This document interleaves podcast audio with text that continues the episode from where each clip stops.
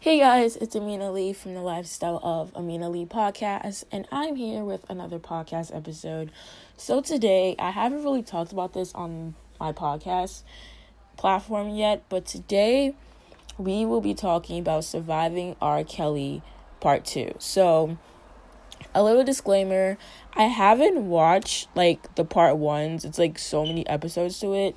So I just decided to watch like part two, episode one. I don't even know how many episodes there are. But when I tell you, the stories were freaking crazy. I was like, oh my God. I was like, I can't believe he did this. I was like, so I'm going to be talking about what happened. If you didn't watch it, this is a perfect podcast episode for you. So I'm reading a little article right now because I forgot the names of the girls that he has brainwashed. So, excuse me about that because I totally did forget. So, sexual misconduct accusations have been against R. Kelly for like so many freaking years. It's crazy. So, a lot of his victims are now coming out on the platform that Lifetime is giving them. And Lifetime has a whole series called Surviving R. Kelly which is called. Please tell me I have the right name. Yes, Surviving R. Okay, so guys, I watched part two, episode one. So apparently, this article is about part two, episode two. There's like so many episodes to this, but I want to tell you guys what happened in part one, episode one, and then I'll give you guys a mini recap about part two, episode two. It's like a lot of stuff. So, at part one of season two, so there is a lot of you know girls of course that want to sing and they have an amazing voice and they have the passion for it and they're really amazing. But the sad thing about that is is that R. Kelly takes advantage of that and he takes advantage of their age so you're gonna know more about it once I talk about it more. So there was a girl I forgot her name to be honest with you guys. I'm go- I know her story like so like in the back of my head I just don't know her name. I I don't know. I'll if I find it, I'll keep you updated. So there was a girl, she was 17, she wanted to sing. So she was of course underage. So she met R. Kelly one day and then R. Kelly was like, "Oh, I can help you with your singing career. You know, you just have to travel." And then later on, he was like, "Oh, you're to have to give up school and you're to have to, you know, give up your education for your passion, if you know what I mean.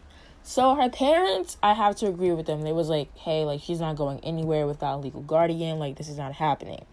So her parents would travel with her more, like to Chicago, wherever, Atlanta, wherever he made her go. But her parents was like, "She's not going anywhere without guardian." But one time, she went somewhere, and her sister her sister was overage. Her sister was like early 20s, probably 19. I don't really know. She didn't say her age. So I think they went to Chicago because that's where his recording studio was. I think it's still there, whatever. So her sister went there and they were all in the studio. And then she said she met R. Kelly, the older sister to the victim. And she said when she met R. Kelly, he was really chill, he was really nice. Like, he was like a really nice guy. So then she said they got to the studio, R. Kelly started singing, you know, blah blah blah. So after all, she told her sister, she was like, let's go. Because she saw in a studio there was like buckets of like buckets in each room. So this studio had like several rooms and each studio had a room. So apparently this means that he made the victims pee in a bucket, and afterwards, he would make the victims put the pee in a toilet at a certain time. So the pee will be in the bucket until he told them to dump it. Very freaking disgusting. That's freaking disgusting. So after that, she told her sister, she was like, let's go. Like, I'm not doing this. Like, we're not. No. So she started pulling her sister like let's go let's leave. And then r. Kelly started pulling her sister's arm like her other arm. So her sister was pulling her left arm and then r. Kelly was pulling like her right. So like if you guys can get a visual of that. Or the other way around i don't really know. So she was like, the older sister to the victim was like, let's go, or I'm calling the police and telling them that you kidnapped my sister. She calls the police, and the police says they have no evidence that she is being held against her will or that she is kidnapped, the victim. So then the R. Kelly's, you know, workers or whatever, they drop her off, like they drive her somewhere. So like ap- apparently they're following R. Kelly behind, but then out of nowhere they just dump her out of the car. And it was like, if you tell anyone about this, we'll kill your sister and we'll kill your family. So imagine you, you know, trying to help your sister, and then like these older men are just like, oh yeah, um, we'll kill your family if you don't if you tell someone about this. So this girl's scared. She calls her parents because she has no idea where she's at. She's not from Chicago. She calls her parents and she's like, hey, like, I gotta leave. Like, I gotta get another hotel room. But she never, a thing that I hate about this is she never told her parents. And I get that. Like, they said that they'll kill your family or whatever. But the thing is, I've always been told ever since childhood, whenever someone says that, you still tell someone. Like, even if it's like at a later time, like right when you get to a safe place, you always tell someone because that event could have saved her sister. But I'm not going to blame that on her because she felt that I couldn't do nothing. Like, they threatened my parents. So, that was that. Her parents booked her a new hotel room, but they felt very like unweary. So they flew to Chicago the next day. So when they got to the studio, R. Kelly was like, "Oh no, that was all a misunderstanding." And then his sister, of the victim, was like, "Yeah, guys, I was just overreacting." So the parents were like, "Oh yeah, maybe she just overreacted. It's whatever." So later on, she keeps, you know, going places with R. Kelly. Oh, meanwhile, she still didn't tell her parents. But then when she turned 18, no, before, I want to tell you guys this. So this is when R. Kelly told her she was like turning 18, like a month or two before, right? She was told by R. Kelly that she had to give up her education, her high school, because she was going to senior year at 17 to become a full time singer. By the way, he has helped her with nothing. To be honest with you guys, he is literally I've never seen her do nothing, but um maybe he was in the back, she was in the background, but I apparently R. Kelly brainwashes his victims and they literally do nothing. But anyways, um she gives up her education and then her parents are like, No, like you need a guardian. So then R. Kelly had a fake person from his record label had her parents sign over their legal rights. So yeah, so pretty much it didn't seem like that. Like so the record so the record person will call her parents like every day, they'll talk, so her parents felt safe or whatever. But they wouldn't travel with her, but they would speak to the record person every day, the label person, the executive. But then when she turned 18, she stopped calling her parents. So her parents were like, once she's 18, like, she can stop talking to us. So when she was 18, she changed her, like, her parents would call her number. They get no answer. or go straight to voicemail. Her parents said they haven't seen her in three years. They have gone to his house in Chicago. Wait, his house in Atlanta, because he has a studio in Chicago and a house in Atlanta. And it's very sad how he brainwashes his victims. And then there's another victim I want to talk about. Her name, her last name ends in Savage. So she was a victim as well. She was brainwashed. This was going to be a little bit shorter. So she was brainwashed, and her parents were trying to find her. They also did a wellness check. If you guys don't know what a wellness check is, you can call the police anytime to check on a person. So, say, like, God forbid, your daughter goes missing, but she's 18 and she's over age, and you're like, you call the police, you're like, I want to do a wellness check. So, they did the wellness check, and you know, the police are like, oh, she's fine, she's safe or whatever. But people believe that some former employee, but he had his face blocked, believed that, um, what is it? That he had police. R. Kelly had like police people that he knew, and they would tell him about the wellness checks before, so he would leave. So, Savages, um, they're a family. They have been, you know, against R. Kelly for a while. And then part one also talks about R. Kelly protests and how, you know, the music platforms dropped R. Kelly's music, Pandora, Apple Music, Spotify, because that is how he makes his money, if you guys don't know.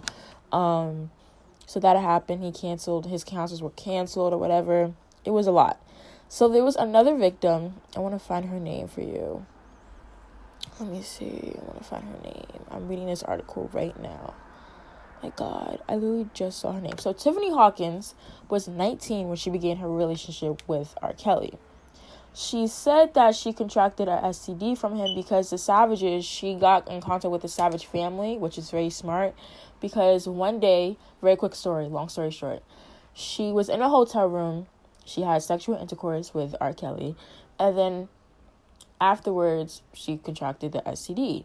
So then R. Kelly was like, hey, like, I want to tell you, like, I have these girls, you know, they've been around me since they were 15 like i raised them whatever. So then she was like oh whatever tiffany hawkins like i'd love to meet them. Downstairs is the girl the savage family's daughter that she's been missing for like three or four years. So then remember she, she was on tmz she was saying how like r. Kelly is like not brainwashing them. So she goes downstairs and she sees that she's like brainwashed. So he gets up, he she kisses him right on the mouth.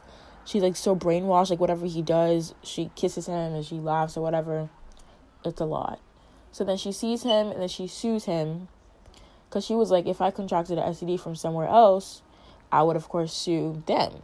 So then she calls the Savage family. She's like, hey, like I just saw your daughter, like, and the Savage family is like, oh my god, like what does she look like? And this is so sad because you haven't seen your daughter in so long but she's over 18 and you can't really do nothing because she's still alive. And the police would be like, oh, she's not held against her will, if you know what I mean. So, whole case is sad.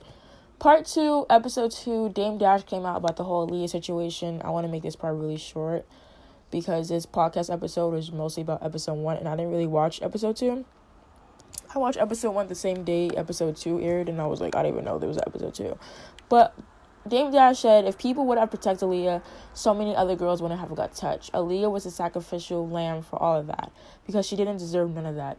She's a good, good soul, a good girl, wasn't even resentful. Like, let that man live, but keep him away from me. That's all she wanted. She just wanted to be happy. So they talk about the Aaliyah. This episode really talks about Aaliyah more. So they actually interviewed Dame Dash for this part. And um so yeah, Kelly actually produced Aaliyah's popular "Age Ain't Got Nothing." Age ain't nothing but a number album. He was 27 and he was illegally married when he was when she was 15.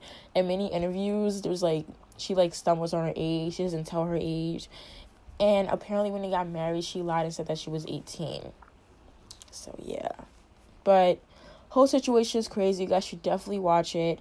Um, this series is called Surviving R. Kelly. I think it's very important and I love how they talk about the woman that's in charge of the Me Too movement and the woman that's in charge of Mute R. Kelly. How these are a bunch of black girls, and if this was, you know, nothing against this, but if this is white girls, this whole case would be different. And even Chance the Rapper, he said when he collaborated with R. Kelly, he didn't believe the accusation at first because they were black women, which is very sad. Like, you have to believe someone no matter what their skin tone, with their color, no matter what it is. But I want to use my platform. I want to talk about this, especially for young girls. So make sure you guys watch Surviving R. Kelly. I believe it comes on every weekend or every week. And yeah, so make sure you guys do that. Make sure you guys subscribe and, you know, share this podcast on Twitter, your parents, whoever you know that loves podcasts or whoever you know that can listen to this podcast and be safe and know about the cases about men that like to brainwash people. And peace and goodbye.